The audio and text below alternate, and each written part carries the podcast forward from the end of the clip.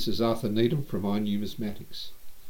Today we're going to introduce a new subject based on our work. Our first two books, of course, are well and truly into the marketplace and extremely well accepted. A number of other manuscripts are well in progress, with the work on the Sultanate of Jaunpur very, very close to final edit. But we have taken time to assess the impacts of our work, how we have done it, and how it has been accepted. For the most part, it has been accepted extremely well. There have been one or two complaints, and we have taken these on board. However, it should be noted that the complaints have been very minor indeed, and perhaps based on the old notion that collecting coins, and hand-struck coins at that, you can basically just collect anything you like, and that's good enough. However, in our work, we fully detail all the variations, other than natural variations from die cutting, of all the coins of the reigns that we produce work for. Now, although we work in the Indian subcontinent, everyone that looks at hand struck coins needs to look at exactly what we're doing and how we're presenting it. And for collectors, it is extremely important to understand now what can be collected and what should be collected. If we look at our work, and it can be seen within the function that we show everything that should be on a coin. And what needs to be collected is what can be seen fully on a coin to attribute it. Now here comes the problem. We hear wonderful things. Oh look, for that ruler, that's a common mint. It may be a common mint, but given that the coins are hand struck, and given that the coins themselves have flans that are often smaller than the dies, getting all the information to fully attribute the coin on many of the coins is impossible. So quite frequently, even in mints that are common, or so-called common, it is difficult to get coins that can be fully attributed.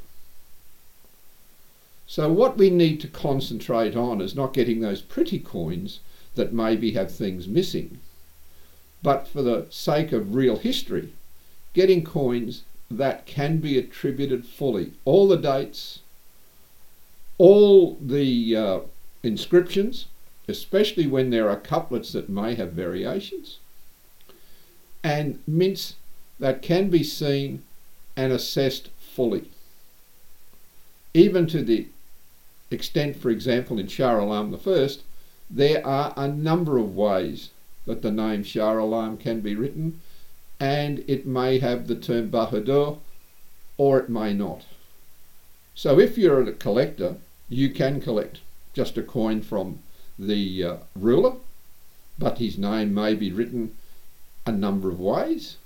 You can collect coins by mint by ruler, and there may be in some isolated cases a change in the mint epithet or the title that goes with the mint and you can collect by ruler, by mint, by date.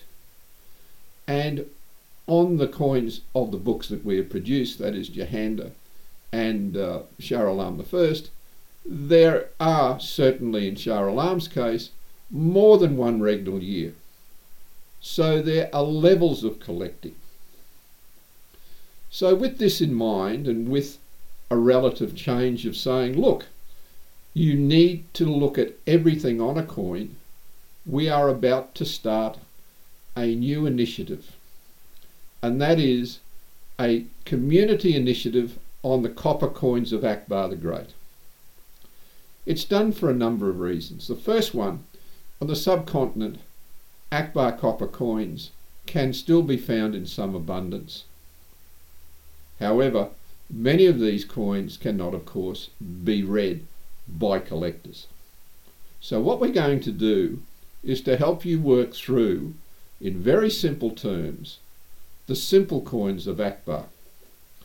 They're copper and they were despised by the British, as many copper coins from the subcontinent were. You know, the comments have been in writings, oh, look, there are so many we don't really care. But today, there are even discoveries being made on these coins. So, what we are doing on our website, www.inumismatics.com, is we're going to open an old style forum. And on that old style forum, we are going to list all the mints and we are also going to then list the dates, including the months for certain coins that we have. And we're going to show the variations. And we're going to ask you folks to come along and say, oh, look, I've got coins that are like this. Or I've got a coin from this mint that you haven't listed. So we will go on a journey of discovery, of learning, and helping in research. The mint we will start with is the major mint of Narnol in the copper belt. That is, there are ancient copper mines in the general region of this mint. And everyone will say, oh, look, it's just a bloody Narnol mint coin. They're common. But when you look at Narnol mint coins, how many variations are there? and how many coins actually have all the details on. That is the full dates, whether they're written in alpha or in numeric, whether you can actually see the full mint name or at least most of the mint name so it cannot be perhaps another mint. And does it have all the elements on? That is, every element in the uh, text and the calligraphy, for example, on the front of the coin? Is that all showing? When we peel back the layers, we find that in fact very few coins from Narnol have all the details on. So we're going to start with Narnol and we're going to learn what coins we should collect. Akbar coppers are very prevalent, but they are much less prevalent even for so-called common mints that have all the details on. And of course, they can be bought rather cheaply from many, many places of supply. So why don't you come along and join us as we work through understanding what is on the coins and understanding what real coin collecting is. Not just collecting coins that say, wow, this looks lovely, but it doesn't have all the details on. In fact, astute collectors have been collecting coins that have got all the details on. Now perhaps it is time for those coins to be maximised in price rather than those that just look a little pretty but haven't got everything on. So please join us in the journey and I think over the next few months we're going to have a lot of fun because there are a lot of mints and there are a lot of things yet to discover in these so-called very common coins. Thank you so much. We will have a wonderful journey together.